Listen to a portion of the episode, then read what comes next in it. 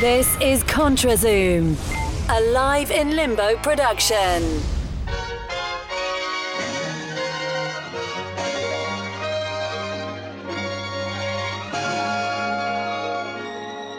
This is ContraZoom, where we go back and forth about film.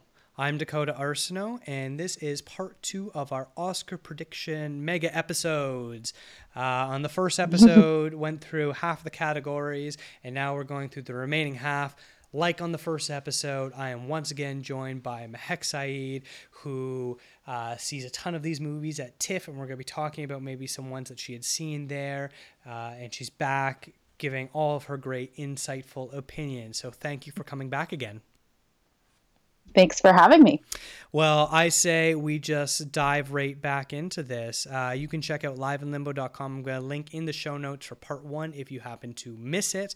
Um, but here we are. We're going to start with Best Supporting Actress. So now we're getting to some of the more juicy categories. Uh, why don't you lead mm-hmm. us off? Which we're going to do in this is we're going to talk about who we think should win, who we think will win, and who was snubbed. And as I said in the last episode, uh, for as far as the snubs go, if you have, you know, one you say, I think this person should be here and this person should be out, make that switch. If you just say, hey, I wish they were considered and we're in it and it was a race of six people, that is perfectly fine as well. So, who do you have for Best Supporting Actress? So, for who I think should win and who will win, I have selected Allison Janney for her work in I, Tonya. Uh, so I was at the world premiere of I, Tonya uh, back in September when it, uh, it, you know, it premiered at TIFF.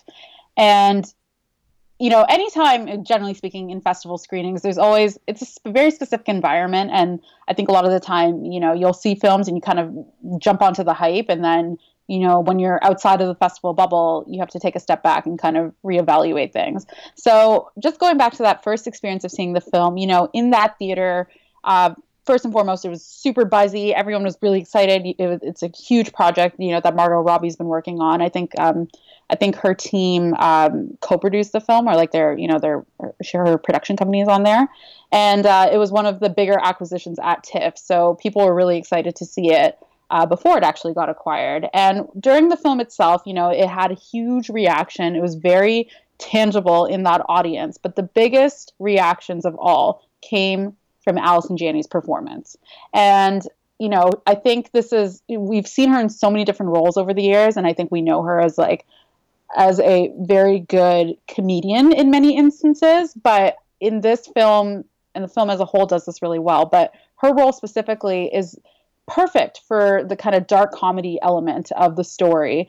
And you know, she's got this like quirky quirk to her, like quirkiness to her, and she's got this parrot that sits on her shoulder, and you know the the the jokes that come from her character and her you know in the film are delivered at the at the right moments, um, and they're delivered so exceptionally well by Allison Janney. I think it's one of her more most transformative uh, performances, and you know after that screening. The cast came out. Allison Janney had by far the loudest reaction. I can still hear those screams till now and I watched I, Tonya in a theater a couple weeks ago again. It was a Friday night, it was a pretty packed house. And it was good to see outside of that festival bubble theater experience that it does extend. And it, it, definitely her her performance definitely had the biggest reactions in a regular theater as well. So that was super cool to see. Um, she's been winning all the awards this season. I can't see her not winning for best supporting actress at this point. In terms of snubs, uh, two performances that really stood out to me this last year. Um, one came from Holly Hunter in The Big Sick, so she plays um, the one of the main characters' mother uh, in the film, which is based on uh, Emily Gordon and Kumail Nanjiani's uh, true love story. And I think, you know, that that screenplay, it's very there's a lot of charm to it. I have some issues with it, um, but I, I, I there's there's a lot of like really sweet and kind of charming moments. And Holly Hunter, you know, her character and her performance, it just it really takes you through the experience of familial love, right? And that especially a mother's love. And it starts off being like really, you know, kind of aggressive towards Kumail's character, but you kind of see this relationship form over the course of the film and you know her her sort of defensiveness of Kumail's character as you know as they kind of bond and they you know they become closer as family um, is really endearing and there's this one standout scene of hers in a comedy club that she does and it's it's truly tremendous and I really wish she got more recognition for it. Another performance that I loved this year is from the film The Florida Project so it's the second film directed by Sean Baker who did Tangerine previously. Um, Florida Project is a movie I think the people who have seen it really love that film and unfortunately it just it hasn't gained as much traction as it deserves. It's definitely a movie to be seen in a theater um, and the you know the one of the main one of the characters in that film is uh, a child um, played by a very young actress named Brooklyn Prince um, and she is incredible in that film and I sometimes I don't think we give enough credit to child actors and, I, and you know I think the most recent kind of um, re- reference that I can you know, that I can go back to is Jacob Tremblay in Room, and you know he kind of blew up after that. I think Brooklyn Prince is on a similar trajectory right now, but it was it's her performance is so key to the overall emotion and tone of that movie. And it just would have been so nice to have seen her get recognized even more. Though I think she did pick up a SAG award, which is very cool. Mm-hmm, mm-hmm. Yeah, uh, I, I'm good unfortunately not talk about her Brooklyn Prince. I, I really enjoyed her performance in, in, the Florida Project, and and she was probably be my second snub if I included one. Um, and I definitely think she's destined for greatness too. Uh, we differ uh, only slightly for this category. For who I think should win, I'm going to go with Laurie Metcalf from Lady Bird. Uh, I thought she gave mm-hmm. a really interesting, nuanced performance with uh, a lot of different levels. You know, when we're introduced her, we we think of her as one way, and then as we see more of her, we think of her differently, and then at the very end, we get a completely different glimpse of what she is. And I think she really encapsulated what it means to be a parent trying their hardest, but knowing that they're not able to give their child everything that they want while still trying to raise them right. Uh, and I think it was a really mm-hmm. fascinating, beautiful performance that uh, I, I, would be very happy if she won. Who I think will win is uh, is Allison Janney. Like you said, you know, she really gives it her all.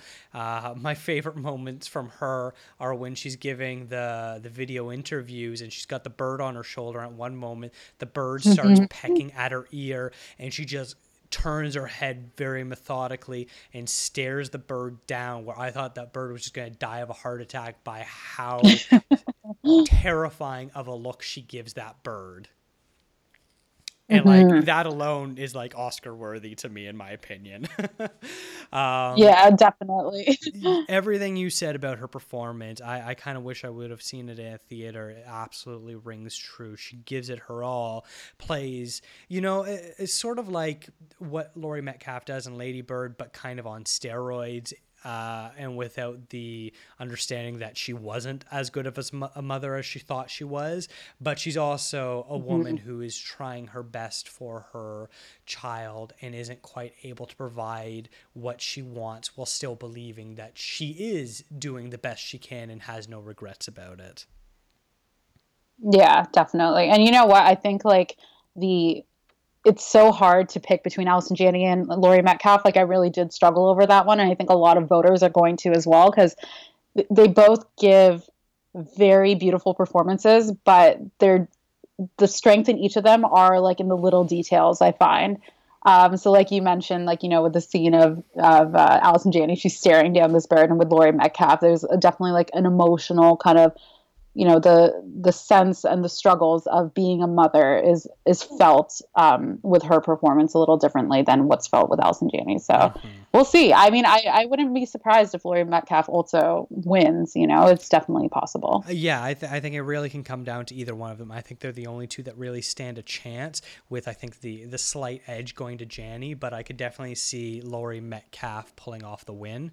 Uh, but who I think was mm-hmm. snubbed, I agree with you, Holly Hunter. Uh, I thought she was absolutely fantastic. I'm, I'm, I liked the Big Sick. I didn't love it. I had some issues with it, mm-hmm. but Holly Hunter was was far and away, you know, the best thing about this movie, and that's not to take anything away. Even if I said I love the Big Sick, that wouldn't change the fact that Holly Hunter is the best part of the movie. Uh, she does a fantastic Mm-hmm. job, and and um, you know, as Holly Hunter does, because Holly Hunter is the best thing in everything. Yeah, definitely. And you know, I got to say Ray Rom- Ray Romano was very good in that movie too. Let's not jump ahead All because right, we're going to talk let's about on to the next yeah, we're going to talk about supporting actor now. Uh, you were, you know, shedding so much love onto Brooklyn Prince for the for Florida Project. Uh, Willem Dafoe, I think he should win. What a performance! You know, Willem Dafoe has, has such a long career that he's basically done every type of role possible. You know, we've definitely seen him be the bad guy. We've seen him be scary. We've seen him be a creep and a perv and a jerk and We've also seen him be kind of nice and intelligent and things like that, but I don't think we've ever seen him in quite a role like this where there's just compassion and love just oozes out of every pore of this character understanding the situation that he is in in the role that he plays in the lives of the people that stay at his motel. Like you could not have asked for a, a better suited actor to play that role. Like everything he does is stunning. You know, I, I saw a funny little review on, on Letterboxd where all the entire review of the movie was uh, my life was compete, complete seeing Willem Dafoe beat up a pedophile. it's true. I mean that that performance is just so so beautiful, and it's yeah. There's just there's such a nurturing element to it that I I really loved while I was watching that movie, and it's great. I yeah. Anyway, continue, please. Tell me who do you think will win? I, I think Sam Rockwell will win. He's picked up basically every single award along the way, uh, and, and looks to be such a clear cut front runner for this thing that it seems impossible to lose. I think the only way Sam Ro- Rockwell loses is if he ends up splitting his vote with Woody Harrelson. If if it seems to be three billboards is raging ahead and, and winning lots of things, I can definitely see Harrelson splitting some votes.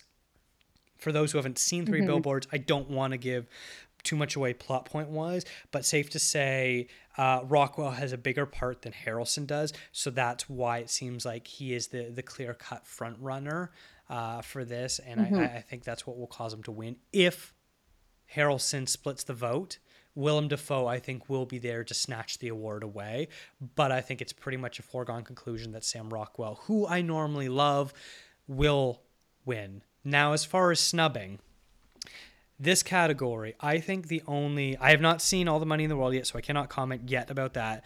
Other than Dafoe, I think mm-hmm. this entire category is incorrect. really? Really. Okay. So- I'm, ve- I'm very curious.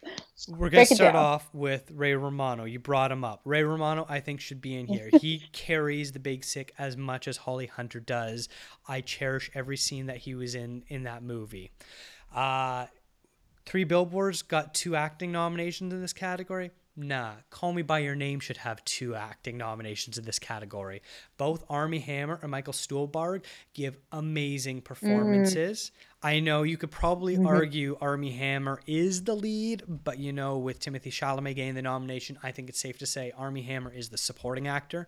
And Michael Stuhlbarg for that one scene at the end of the movie when absolutely gives the best speech I think a father can give a son that's conflicted about life just blows mm-hmm. my mind. I think Michael Stuhlbarg had a career year this year. He's in um, The Shape of Water, does a great job in that. He has a small part in The Post, also great in that. He starred in Fargo season three. Like I, I love Michael Stuhlbarg. He's been one of my favorite little actors for a while now, and I think he really broke through big time with this and should have been in there. And then my last one is uh, is Jason Mitchell from Mudbound. I think he gave the performance in that movie and definitely should have been recognized uh, as the the the black soldier in this drama. Uh, you know, it's it's him and Garrett Hedlund are the two sort of I guess more main characters throughout the second half of the movie, and I think what Jason Mitchell does you know absolutely blew my mind and had me weeping for for what he goes through in this movie so other than mm. willem dafoe completely wrong category and if i wanted to include a sixth person because i think Dafoe should be there tracy letts from uh, from ladybird the father in that movie would be my sort of extra mm. snub wow those are those are some really great picks and i'm definitely looking at this category very differently now. Not to say that I didn't like Richard uh, Jenkins, and I did. I like Sam Rockwell as an actor. I think he did a good job with what he was given, but I don't like that movie. So this is me hating on that movie. Yeah. That's okay, you know. Um, I mean, yeah, okay. I think you made some very valid points, and I am looking at my who was snubbed pick a little bit, like just slightly differently now as a result of that. and uh, so I, I picked uh, similarly like who should win Willem Dafoe, who will win Sam Rockwell. Um, you know, I can't really add much more to what you've already said, Dakota, because I think you've summed it up very nicely. Um, for the who was snubbed, so I picked Armie Hammer, but I don't know why I didn't pick Michael Stuhlbarg instead, um, because that speech, that scene at the end, is so beautifully executed.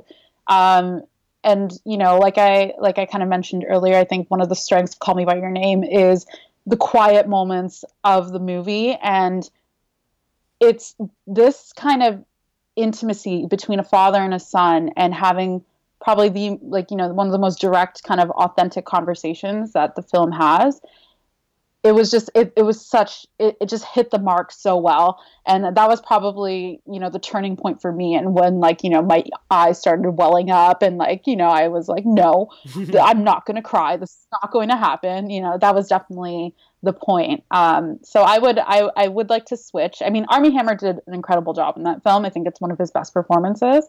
Um, but I wouldn't, you know, I wouldn't have expected him, even if he was nominated, I wouldn't have expected him to win in this category, to be completely honest. Um, I think that, you know, Timothy Chalamet, we'll talk about him later, but he was definitely the stronger one. And, you know, now that I'm thinking back to that one scene with Michael Stuhlbarg, I think I would have loved to have seen him in this in place of uh, someone else. yeah, I find I find a lot of the time the supporting winners are usually basically leads that they just had to go into a different category. And I think Sam Rockwell sort of mm-hmm. falls into that category where he's basically the lead actor to Frances McDormand in, in Three Billboards.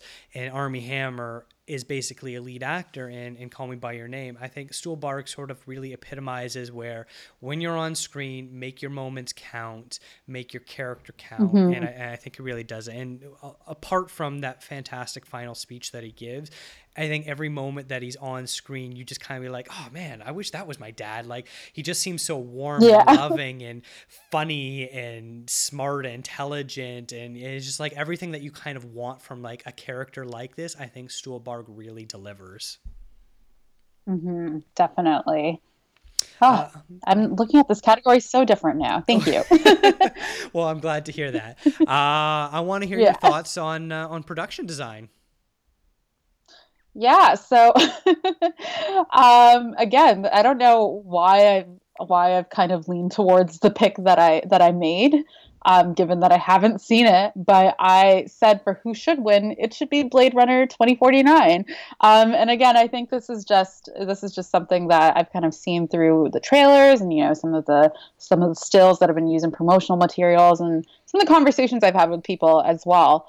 Um, it just seems like there are a lot of intricacies that go into building a, you know a, a world a dystopian sort of futuristic realm like that and um, you know even i'm just thinking back to the trailer and this kind of like this like i don't know if this is how it actually plays out in the film but this sort of like you know when you when ryan gosling finds harrison ford's character and it's like this kind of like dusty sand like i don't know. There was just something that like kind of screamed to me about that um, that's really beautiful production work. And it just the the color scheming and the actual like the physical work of the sets and everything um it it seems like there there's probably some space for it to win or it should have won or should win i don't know right we'll see what happens but in any case, who I think will win, um, I'm going with The Shape of Water. And I think part of why I picked this film is uh, I saw it at TIFF, and I I saw um, you know Del Toro came out and and spoke right afterwards, and that was one of the best Q and A's I've ever attended. Period. Um, and I think you know. Is, it's not only because of the passion that he has for this film. He says it's the best film he's ever made. Um, but knowing knowing the amount of work that went into the production design of the sets, there's a lot of there are a lot of like clean shots in there, and like you know the the work of the the the lab. Um, uh, that was built where the creature is housed is super cool. I loved, you know, the what they built for Richard Jenkins' character in that studio, and I, I just feel like you know the combination of the production design and the fact that like ninety percent of what he did in this film is uh, real effects. It just it kind of blows my mind. Um, because it adds so much to the actual story. So I, I, I do think that that kind of shines through, and that's why The Shape of Water will win. Um, in terms of who was snubbed, uh, this is a movie that kind of it came out and you know it had a lot of mixed reviews, but people still thought it was going to go for the gold, and it just it's kind of disappeared off the map. Um, and that is downsizing. Uh, there are quite a few problems with the film, but I I think the you know the the concept of you know making things smaller and kind of presenting that on the big screen and you know creating worlds around people who have essentially been shrunk, like Honey, I Shrunk the Kids.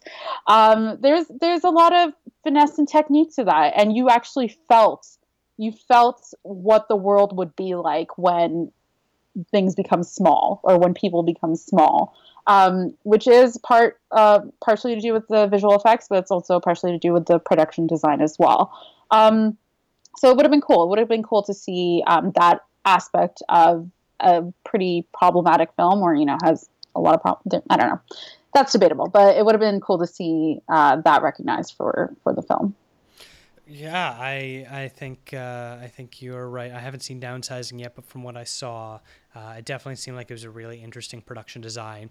Um, it's funny. I have your picks open because you sent them to me. So every time your Blade Runner picks come up, I can't help but laugh a little bit since you've said that you haven't seen it yet. I'm like, what is she thinking? Yeah. I get it. I get it. I get it.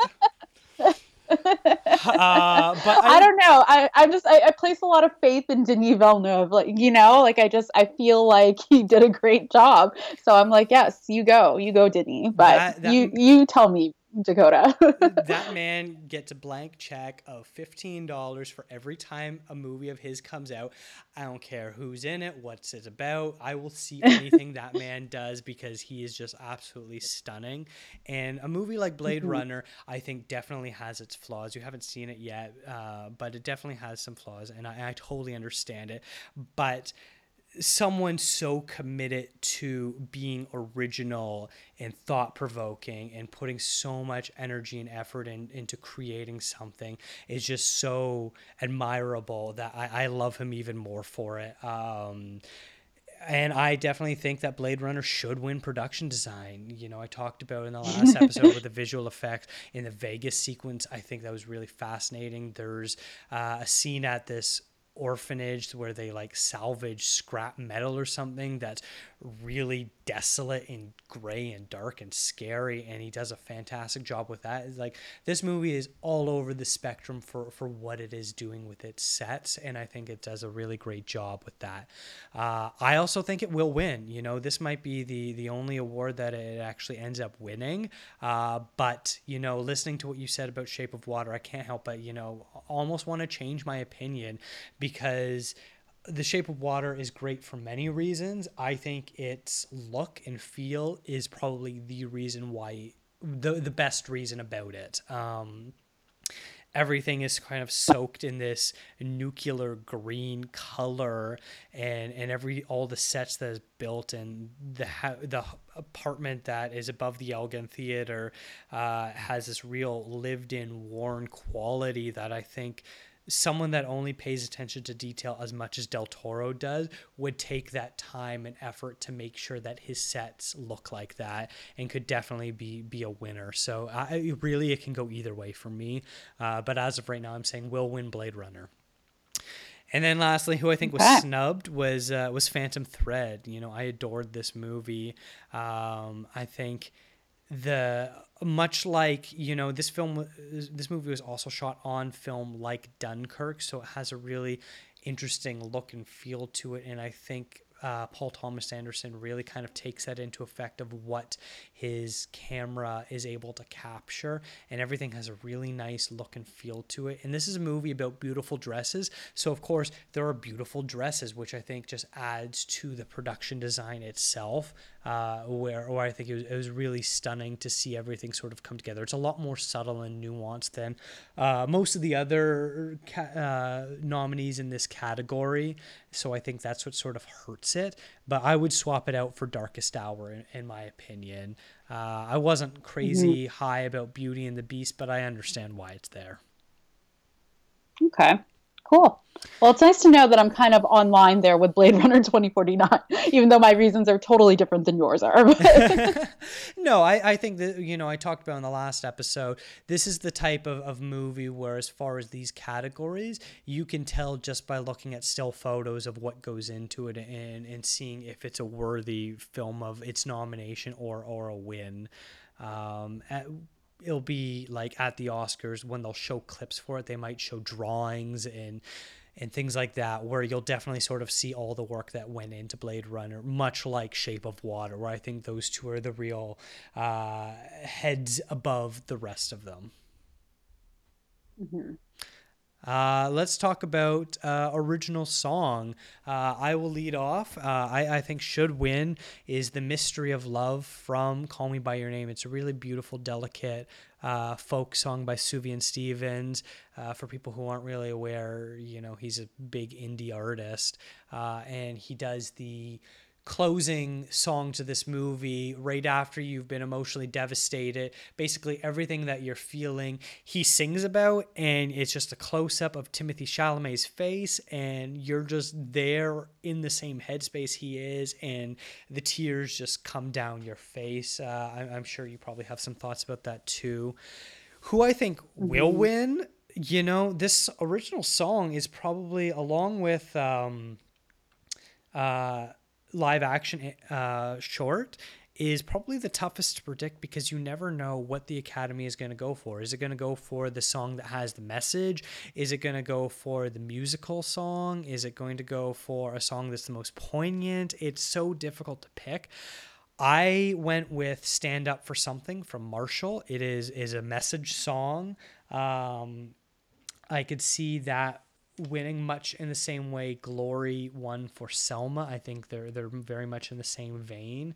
You also have Mighty River from Mudbound, which also sort of tackles very similar subject matter uh, about racism, where you know that might be this sort of similar thing. But I think Stand Up for Something is a bit catchier than Mighty River is, so that might lead it a little bit further. Uh, as far as snubs. Uh, I think all these songs are fine enough, uh, but I would probably add in a second "Call Me by Your Name" song of "Visions of Gideon," also by Sufjan Stevens. I don't really have a, a, a big reason behind it. I just really liked it as well. Obviously, I think "The Mystery of Love" is the the superior song of the two, but I, I also like "Visions of Gideon." hmm No, for sure. It was a great song. Um, yeah, I agree. This this category is very hard to predict because you don't know what song, what sound is going to resonate with Oscar voters the most. Um, I picked "Mystery of Love" as well for who should win. I think like it just, it's just it, it just captures the emotion so well um, in that end scene, and it's like you know you're you're watching Timothy Chalamet and like the performance paired with the song. It just it just equals tears. You know, it equals that that feeling of love lost and kind of of disappointment but also of the beauty of love. And it's like it's it's very it's it's hard and it's very aptly titled mystery of love because it just it just kind of it fits. It fits really well for the for the note that the movie ends on. Um, hopefully that wasn't too big of a spoiler for people. Um, i picked uh, i realized as i was saying that. Um, i picked this is me from the greatest showman for who will win. I, I really don't know who will take this prize uh, at the end of it all but i just i feel like you know the academy tends to like these big show numbers and like it, it did really well. Like it's been you know the music has been really celebrated and if, even if the movie hasn't been as much and it, i think that was the song that got the golden globe and you know the academy kind of like they tend to go towards these kind of numbers so i wouldn't be surprised if it won. Um, for who was snubbed i really didn't know who to put in here so the pick that i kind of you know what that I submitted is kind of a joke, but kind of not.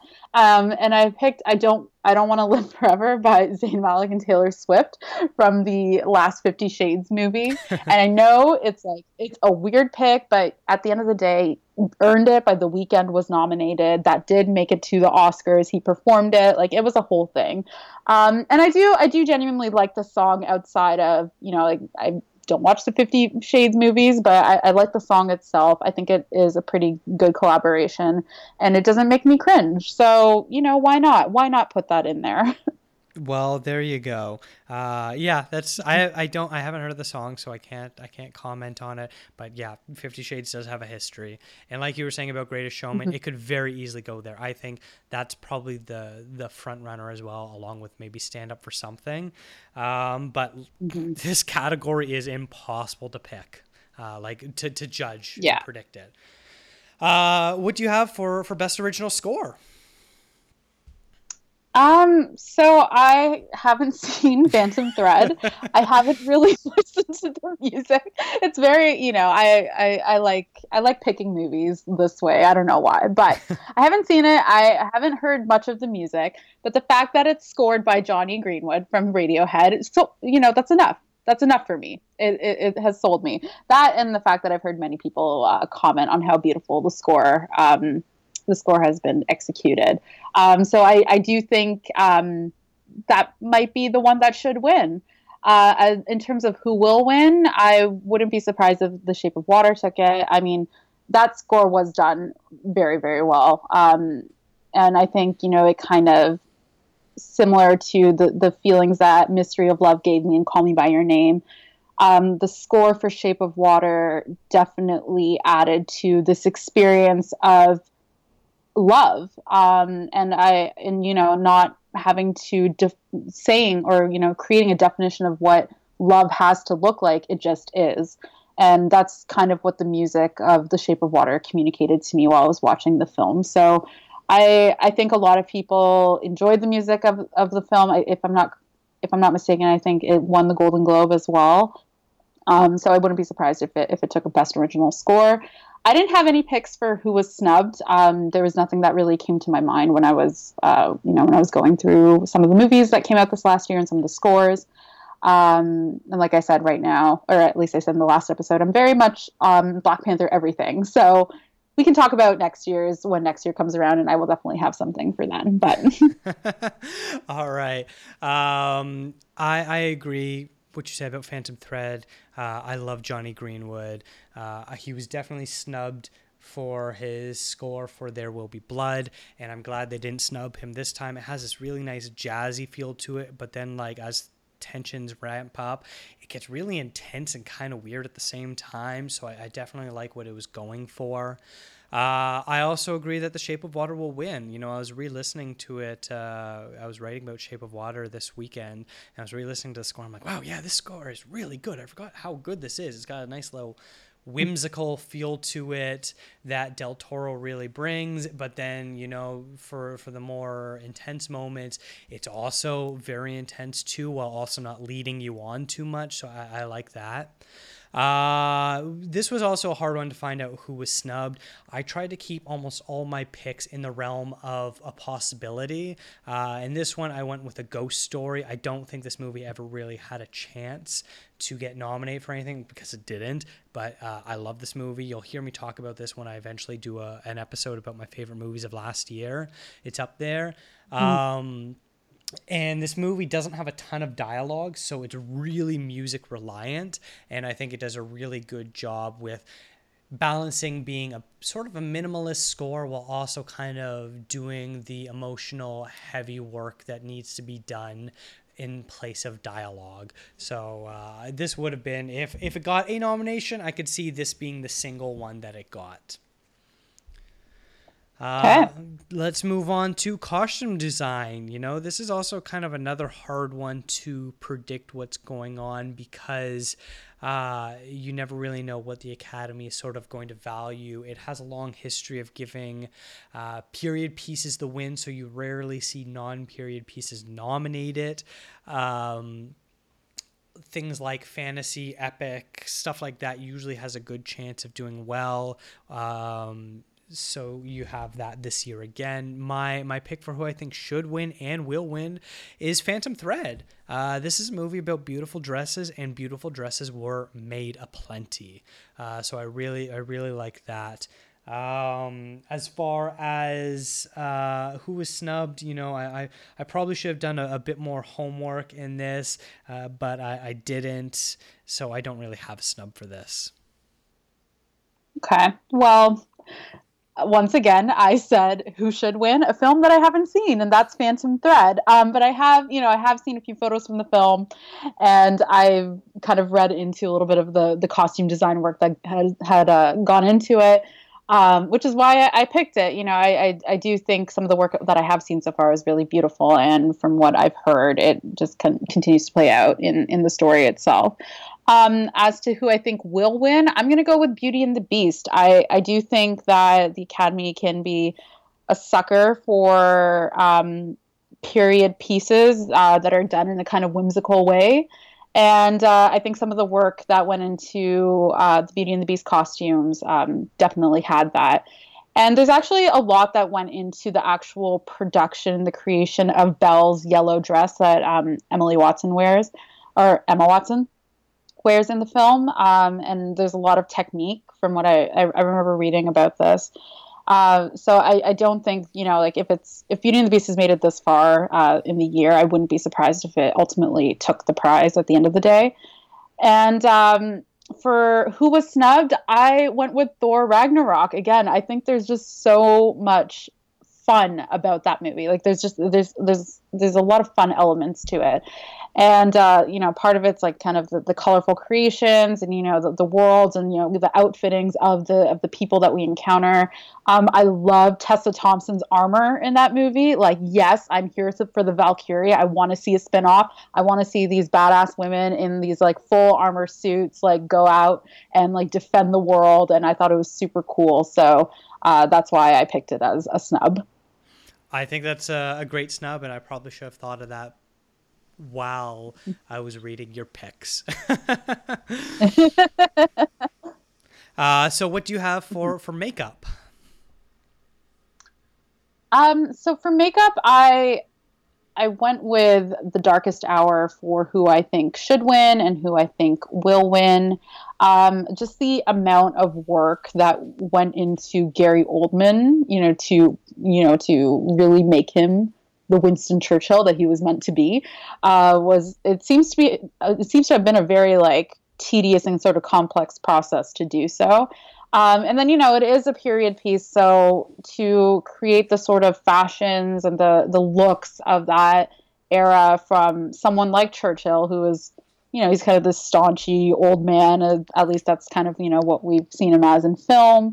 And then you know you have uh, some of the supporting cast, which are like um, i forget the name of uh, of the of the actress who plays his assistant, but you know she's got this like beautiful bright red lip in the film, and like you know the sort of the curled hair, and it's it's it's very well done.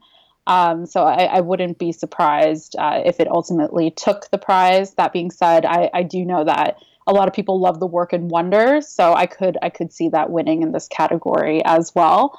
Um, for best makeup, again, I went with uh, Marvel films. So I, I, like the work that uh, was done in Thor Ragnarok and what was done in Guardians of the Galaxy 2. And I, I think there is something to be said about, uh, you know, creating creatures uh, or, you know, beings uh, from different planets. And um, it was it, it, was just done really really well in both of those films. And plus i think in uh, ragnarok like jeff goldblum had this like beautiful turquoise eyeliner at one point. And i just i can't forget that. So i wish i, I kind of wish that that was recognized. And um, i did pick the shape of water as well because the work that goes into producing the creature again that's like 90% real visual effects. And that's a lot of makeup work involved in there and uh, prosthetics. Um, so it would have been cool to have seen that recognized. Uh, yeah, I I'm all my picks are the same other than the Marvel stuff. Um, but yeah, I said who should win will win Darkest Hour. You, you, know, it's hard not to appreciate what they did with Gary Oldman in this. Uh, and I, I said snub was The Shape of Water. I wondered why this wasn't nominated, and I and I wonder if as a technicality that Doug Jones's creature was is considered a costume and not a prosthetic makeup job like I don't I don't mm. understand what is the the distinction, but that in my mind that has to be the only reason. How how is the movie that has the most nominations that has a character very clearly in a latex suit not nominated for makeup? So there has to be some sort of reason why it wasn't there. So that that is the only reason that I think. But like we're not the Academy. I, I don't give a shit. I think this should have been nominated. Yeah. over exactly. I haven't seen Wonder. I've seen the pictures and I get why it's nominated. I watched Victoria and Abdul and yeah, they made Judi Dench look like Queen Victoria, but like it also just kind of looks like Judi Dench. So like I'm not like mm-hmm. ooh best makeup ever. No, they added a yeah. little bit of ma- prosthetic work to make her face look a little bit more like Queen Victoria while still very clearly Judi Dench. Mm-hmm. Exactly. Um, all right, foreign film. Uh, I have not seen any yet as of this taping. I am going to be cramming in at least three, hopefully four, uh, within this last week. Uh, on Body and Soul is actually on Netflix, so anyone wants uh, an easy one to watch, that's there. The one I think will win is The Square, just because it got a lot of buzz early on in the year, uh, and it's the only really name recognition foreign film from this year. So that's my pick. that's that is a great pick. Uh, do you have any snubs? Uh, no, I am a bad film lover. I have not seen any other foreign films from this year. This year. Mm-hmm. So okay, fair enough. If if I need to turn in my my film buff card, I understand. I mean, given that there's many categories that I predicted based on photos that I've seen, I really can't uh, tell you to do that or ask you to do that. I think we're in the same boat here. We might have to do it together, if anything. So we will we'll see about that. But fair picks. Um, I also haven't seen any of the foreign films that are nominated this year. Um, so I'm going purely on what I've heard and um, you know, kind of the kind of the buzz going around. Uh, so I picked a fantastic woman for who should win and who will win. Again, just based on you know what people have told me. Um, I didn't realize that Pablo Larraín was uh, actually producing this film, but that's very cool. And uh, I think, I, from my understanding, there's you know there's the plot is really interesting in this film. It deals with a lot of feminist themes, um, and I believe that Janelle Monáe actually like in her new music video uh, has like a moment where she plays like she does she creates an ode to the film. So if janelle monáe endorses it i'm gonna go with it uh, on some level.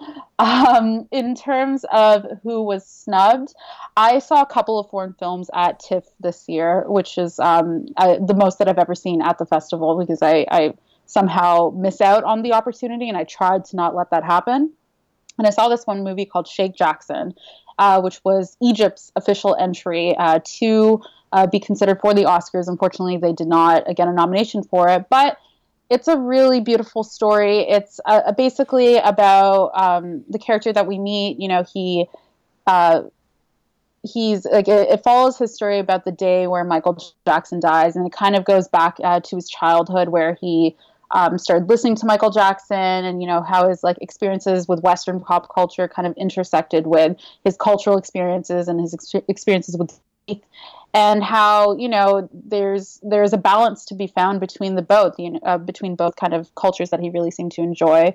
Um, you don't really hear Michael Jackson movie because they couldn't get the rights to the film, but I think it's just a really beautiful story about um, you know the the love of music and the impact that it can have on on your life and how it shapes you in ways that you don't really um, you're not really conscious of um, until you know maybe not until later on in your life. And uh, I think it was it was a very well done story. So I kind of wish that was nominated. Wow, that sounds really interesting. Uh, I have not heard of it, but uh, I'm glad you told me about. it. I'm gonna be on the lookout for that. Uh, what do you have mm-hmm. for uh, cinematography? So I'm going to go with who should win and who will win. Uh, I'm picking The Shape of Water for both. Um, again, I think this has to has to do with kind of what I talked about with production design. Um, I, I just think that you know Del Toro has like such a such a fluidness to his work, and it, it's just like it was to be in that theater in Elgin Theater and then to see, you know, how the theater plays a role in the movie was a very meta experience in itself and very memorable.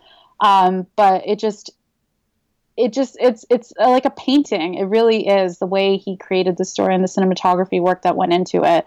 Um, it just it, it kind of it swallowed me whole. I'm not gonna lie. I don't care how many weird puns I'm making about water here, um, but I, I I just I just feel like it was very um, it really just kind of brought you in the way the film was shot. And you know there's also the kind of the kind of comparison of like the stale kind of cool tones of like the apartment or sorry not the apartment the uh, the lab. And then you know late at night when you know towards the third act of the film where um, you know there's a little bit of danger for our main characters. And then the warmth of richard jenkins like apartment and is there's just a lot of a lot of contrast there with the color play with the way the the, the scenes are shot that I, I really appreciated and really added to the experience of the story um, for who was snubbed, I picked Call Me by Your Name and Get Out. Now, I know cinematography. I, I, at least I feel a lot of the time, you know, people look to it for kind of the smoothness of a cut, or you know, the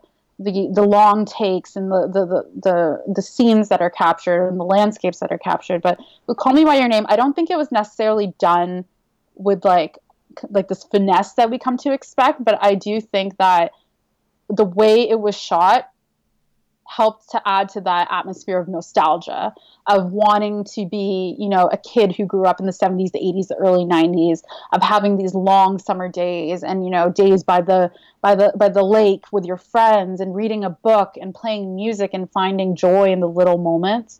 And i think the way the film was shot really added to that to that atmosphere.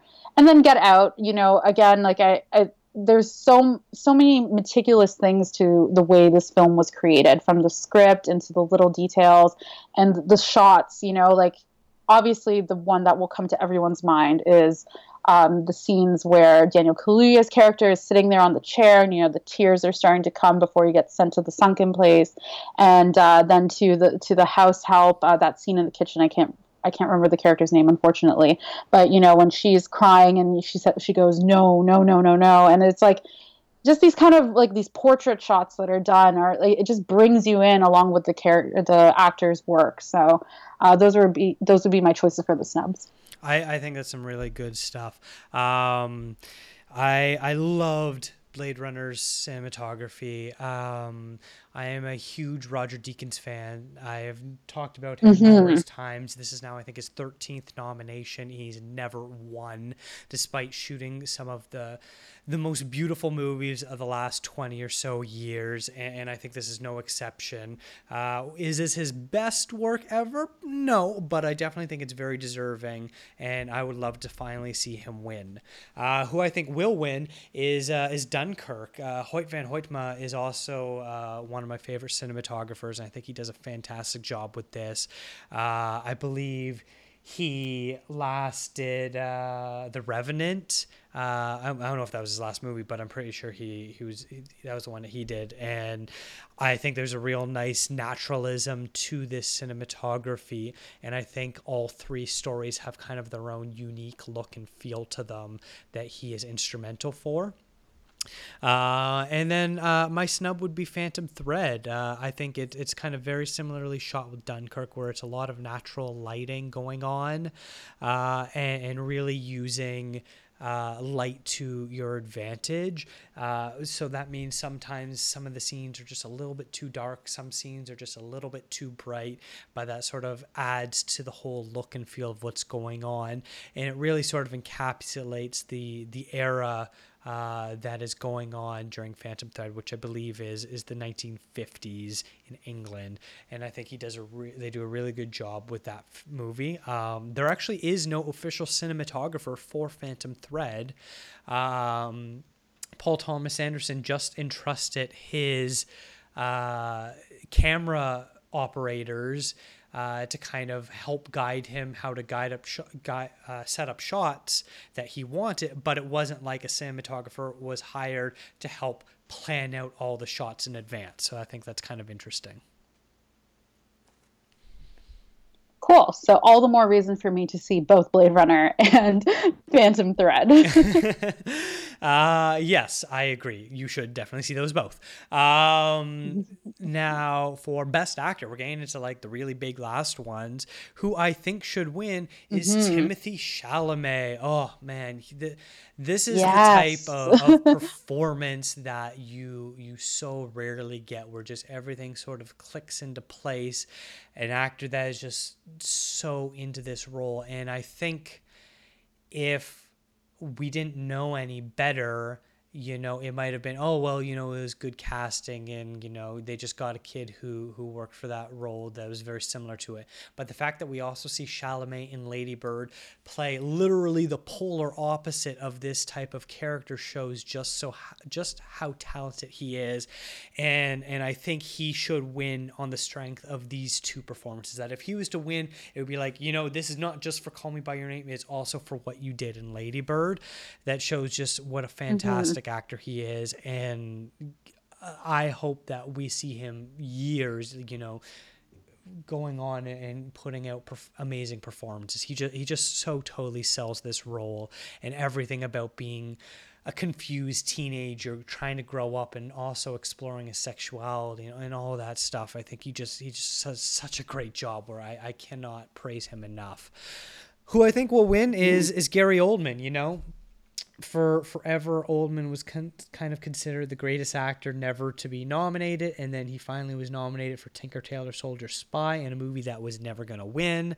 And then now he finally gives a very showy performance that's also a transformation performance and it just sort of seems like the stars are aligned where there's no one else that really stands out well enough uh, to kind of take him down. Daniel day-lewis has won twice before but not really a showy enough role this time around. Daniel Kaluuya gives a great performance in a not very typical Oscar movie, but also was very young and could come back later. And while I like Denzel's performance in Roman J. Israel Esquire, that's a terrible movie overall uh, and doesn't stand a chance. He's also a previous winner. So I think the sort of all the stars are sort of lined up for Gary Oldman to win, and it would be some sort of huge miracle uh, for him not to win it. Um, mm-hmm. I had a tough time picking a snub. I don't think uh, any of the the other big movies this year had a, a, great lead male performance that was left out. So I'm gonna kind of go off the board a little bit, much like my a ghost story pick, and go with Robert Pattinson for Good Time. Um, I'm not, you know, I really like this movie. I didn't love, love, love it, but I think Robert Pattinson is doing one hell of a job of distancing himself from Twilight with every movie that he does. And Good Time was a really interesting movie where he plays a really terrible human being that is basically the the epitome of toxic masculinity and I think he does a great job with it. Yeah, um I was it was hard for me to pick like snubs for this category because I I don't know nothing really came to my mind when I was uh you know when I was going over some of the films um or nothing really stood out to me per se. But I, I will I, my picks are the exact same as yours for who should win and who will win. Uh, Timothée Chalamet is my pick for who should win for all the reasons that you've already said uh, Dakota. But I you know that it's just it's such it's such a beautiful performance. And again, I, I, keep talking about you know the atmosphere that this movie goes on, um, and I think it's just so believable with Timothée at the head of it all. Um, and that that last shot of him, you know, by the fire with these tears, it's just you're there with him, and he's so present in it. And I've listened to a few podcasts of him giving interviews, and he just seems like such a bright kid and he's just really genuinely excited to be where he is and to to work with people. And like he's talked about how much he loves Christopher Nolan films and The Dark Knight is one of his biggest inspirations. And so it, it must be super cool to be Timothée these days because he's uh you know he's getting a lot of a lot of attention and I don't think this is the end for him. I think this is the very start and I can't wait to see uh, what he's going to get nominated for next because I truly believe he will be. Um, which unfortunately does lead to my choice for Gary Oldman. Um, while I love Timothée's performance, and I think that's uh, you know what should be winning, Gary Oldman is just set up for success this year. Um, and I, I wouldn't be surprised, or would be surprised rather, if anybody else uh, took the took Best Actor over him. It just seems like this is the time. And it was a great performance and oddly humorous. I found when I was watching The Darkest Hour, which I did not expect whatsoever. But um, those are my picks as well. As for who was snubbed, I just went with Tom Hanks from The Post because that's what a lot of people are saying. And um, yeah, he hasn't been nominated since Captain Phillips, so it's been a while for Tom Hanks. and he's never, I, I don't think he's won, I don't think he's won an Academy Award actually. No, he's won two. He won. He won back to back Wait, cast, he won for Castaway. No, he won for for Philadelphia, and uh, uh, what was the one the the the year after Philadelphia? He won in back to back years. Oh. I just can't okay. remember what the other one is. Uh, I'm going to look that up while you are talking about uh, Best Actress then. Um, yeah, so this this category, you know, there's a lot of strong contenders here for sure. Um, who I think should win. I've been kind of been a big cheerleader of I Tonya since I saw it back in September at TIFF. I've loved it from the get go, and I loved absolutely love Margot Robbie's performance in this movie. I just think it's her, you know, I think Margot Robbie's been pretty strong from the outset, you know, and she she had her huge debut um, in Wolf of Wall Street with Leonardo DiCaprio, but I, I think she's she's really proven um, her kind of her ability to really adapt different characters, and I loved her as Harley Quinn, and then I just thought, you know she was she was great in I Tonya and to handle the different beats that this film kind of puts out in terms of the um, the drama, the the the comedy, to to touch upon or to to be in to be playing someone who went through so many abusive situations and you know who's kind of had to navigate that as a part of her life and uh, to have to portray someone who feels like that's a normalized part of their life. Um, I, I, thought she did a really really excellent job at that and um, there was just so much that that film demanded from her as an actress and as a, as a character, and I, I loved uh, how she kind of showed up for it. Um, ultimately, I do think that um, Frances McDormand will take Best Actress this year. It just it seems, and it's very it's. It's odd, right? Because when Three Billboards won um, won the uh, People's Choice Award at TIFF, like uh, uh, people felt like it was out of nowhere. They just didn't expect it. And then it kind of like quieted for a while. And then all of a sudden, it's like all these accolades started, you know, adding up for uh, for the film. And she had that great speech at the Golden Globes. And so she's definitely on people people's radar.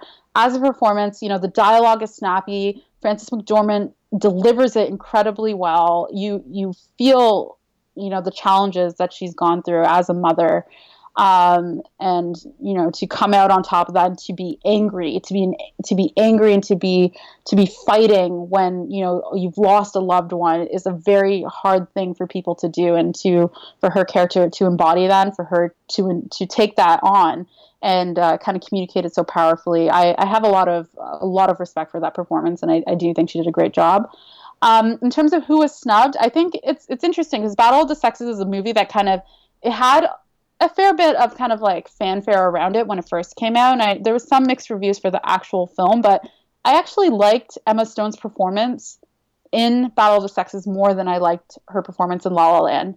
And I, I loved what she did in La La Land, but I think there's a lot a lot there from Battle of the Sexes that, you know, I wish kind of carried her through award season, but unfortunately it kind of fizzled. All right. Uh, yeah, I haven't seen that one, so that, I, I that does sound interesting. Uh, who I think should win is uh, Saoirse Ronan. Oh, actually, you know, I'll go back. Tom Hanks uh, won back-to-back years, 93 94 for Philadelphia in Forrest Gump. Gotcha. Mm-hmm. Okay. Um, yes, he's one of I think only two or three three people I think that have ever won in back to back years, uh, which is a, a, pretty fascinating feat to do. Um, who I think should should win for best actress should be Saoirse Ronan for Lady Bird. I loved what she did in this movie. Um, I'm a huge Saoirse fan. I think she actually should have won for Brooklyn last year or the year before, whenever that was. And I thought uh, when the race kind of started that this would have maybe been her redemption to get it, but it doesn't look like it is. But I would definitely love to see her win. Uh, I agree with your pick for Margot Robbie. I think she's really good, but it doesn't look like anyone is going to be beating Frances McDermott. I love Frances McDermott. But as I've said several times now, didn't care for the movie. Uh, but it really looks like it's hers to lose. If by some miracle, you know, Three Billboards ends up losing everything, I think Margot Robbie will be the one that takes it home. Um, who also I think gives a fantastic performance. Who I would rank above McDermott too. It would be Saoirse, then, then Margot. Uh, who I think was snubbed mm-hmm. was uh, was Vicky Krieps from Phantom Thread. She goes toe to toe with Daniel Day Lewis and definitely holds her own. Uh, on, on the surface, it would sort of seem like it's a supporting performance, but she has almost as much screen time as Daniel Day Lewis does.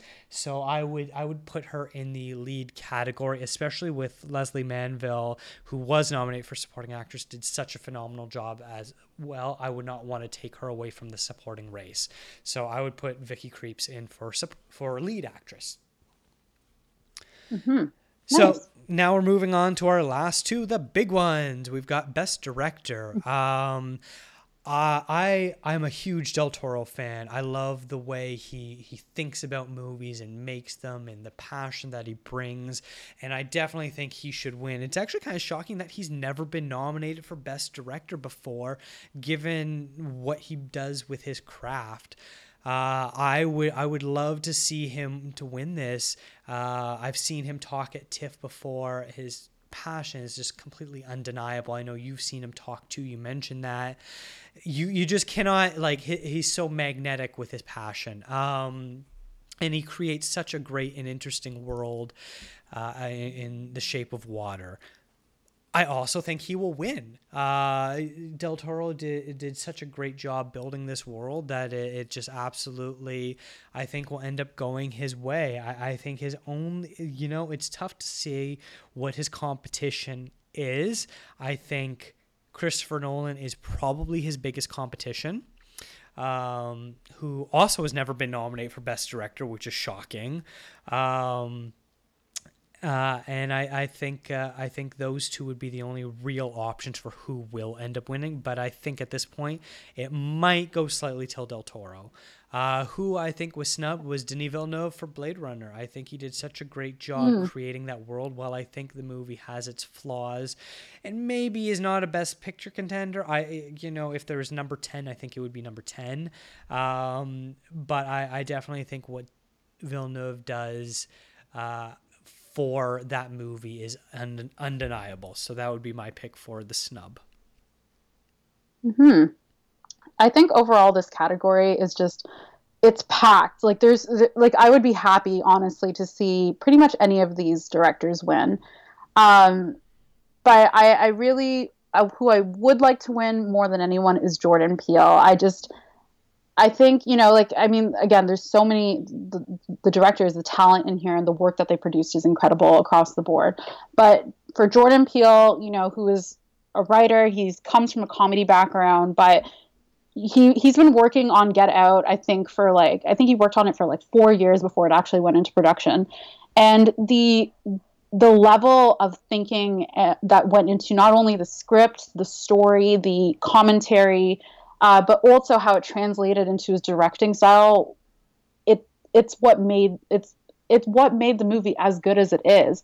Um, he just he had this this vision um, and it, he brought it to life so incredibly well. And I think you know for a story as poignant as it is, um, it's, it's it's I don't know I don't know how to express how much I how much I really appreciated the work that went into um, the story that he told and kind of you know the craftsmanship for a first time director. It's incredible you know the the uh, the vision that he had and what he was able to execute with it, and the fact that you know it was done in such a way that made people think and continued to make them think throughout the year, uh, especially for a, a, what is you know for a horror film, which is a genre that's not really celebrated at the Academy Awards or in award season, generally speaking. We don't really see uh, that genre being celebrated in the way that he kind of took it and made it his own and brought something to the table that we have been missing as we've been missing for forever it feels like um, is something really special and I, w- I would love to see him win um, again, I don't know how this academy works now, right? Because the makeup is a lot different than what it was maybe three years ago. Um, you know, we've seen, especially last year, the way the academy voted, and you know, seeing Moonlight win, which was so beautiful. Um, we'll see. We'll see what they what they ultimately decide. But at this point, I do think Del Toro is the pick uh, who will win for all the reasons that you've already mentioned, Dakota. I think. Um, you know he's he's probably it's probably just his time at this point. And it's kind of surprising that you know he hasn't been nominated before. Um, but I, I think you know we've seen him. He won the he won at the DGAs and you know it's just he has so much passion and love for this movie and it really translates into the end product um, when it comes to snubs, I actually so I, I initially said Patty Jenkins, and I, I do still stand by that uh, to an, to a degree.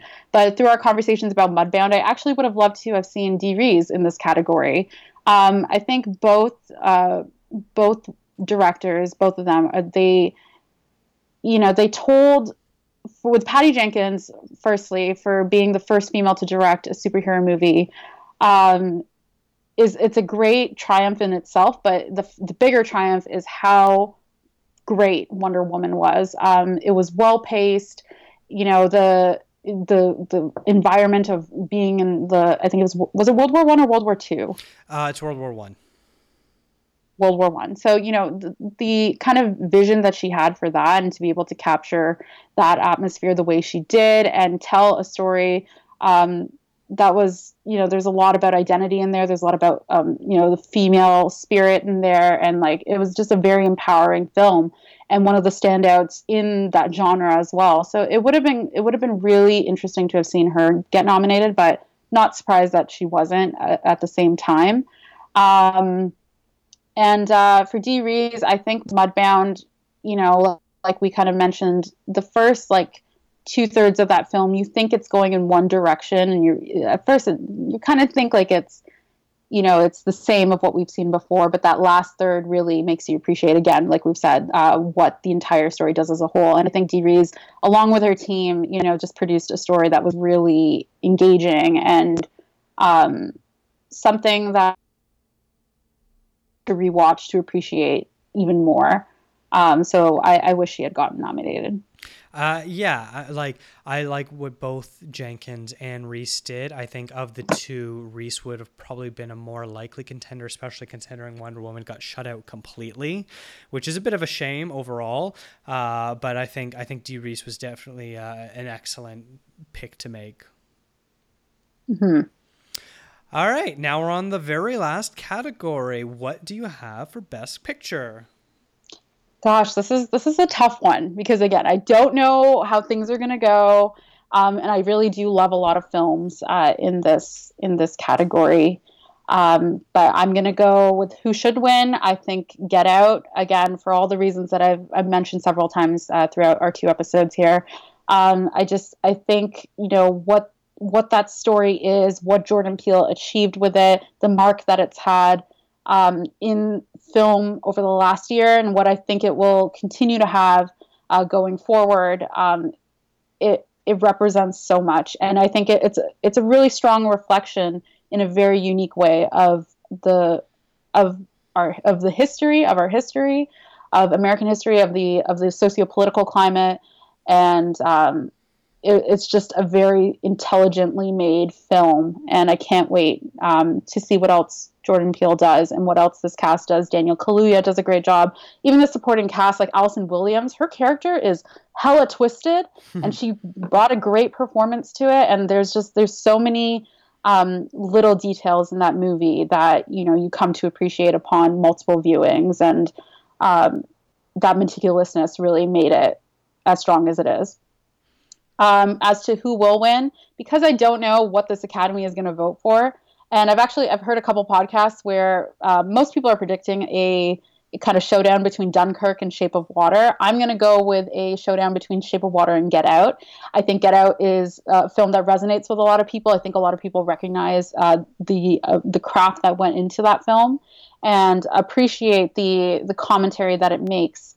Um, with Shape of Water, there is you know it's Del Toro. It's a beautiful love story it the thing is is that not everyone can get into it. And i i kind of recognized that when i saw it uh, at tiff and i've heard that review from a lot of regular film goers but you know there are the academy voters are a whole different game and it's made up of not just actors but like designers and you know uh, people who specialize in costume and makeup and hair and they're going to appreciate different elements of all of the films. Um, and i think there's a lot to appreciate with shape of water um, that would ultimately push it towards the winner for Best Picture. Um, as for who was snubbed, the Florida Project is probably my top pick uh, because it's just such a beautiful story, um, and there's so much emotion tied into it. From you know the story itself, Sean Baker has like a, a really he's really handled these characters and uh, the pacing of the film really well, and I just I wish that it got more love.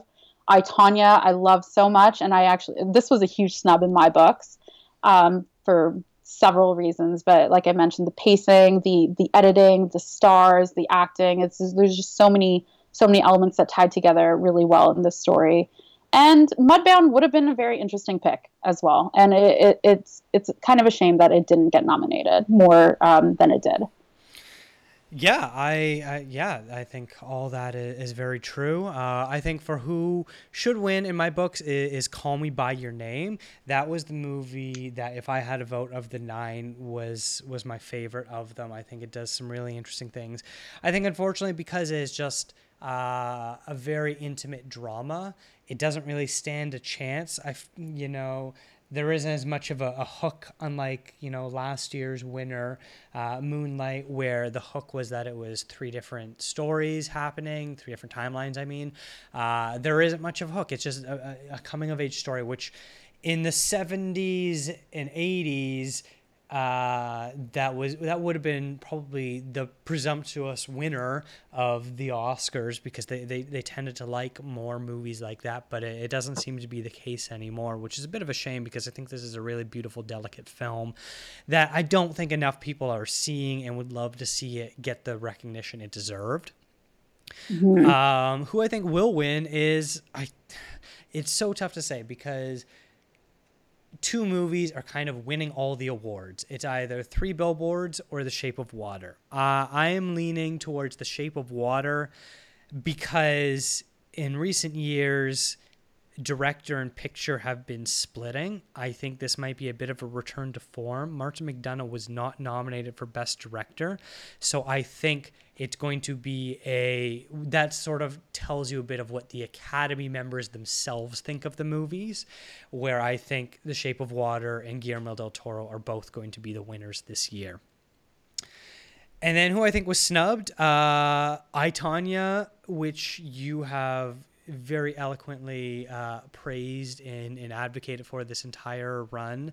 Uh, these two podcasts, I think, definitely would be up there. And the Florida Project, I was very shocked it did not get nominated. Uh, mm-hmm. I would take out the post and put those two in. Uh, I, I'm absolutely shocked the Florida Project was not nominated for Best Picture. Definitely seemed to be in that wheelhouse. I agree mm-hmm. with you for Mudbound too. Um, I think if I had one more vote, it would go to that. But if I was to make it an even 10 and take out one movie, it would be I, Tonya in the Florida Project. Yeah, they're just both, they're both such great movies.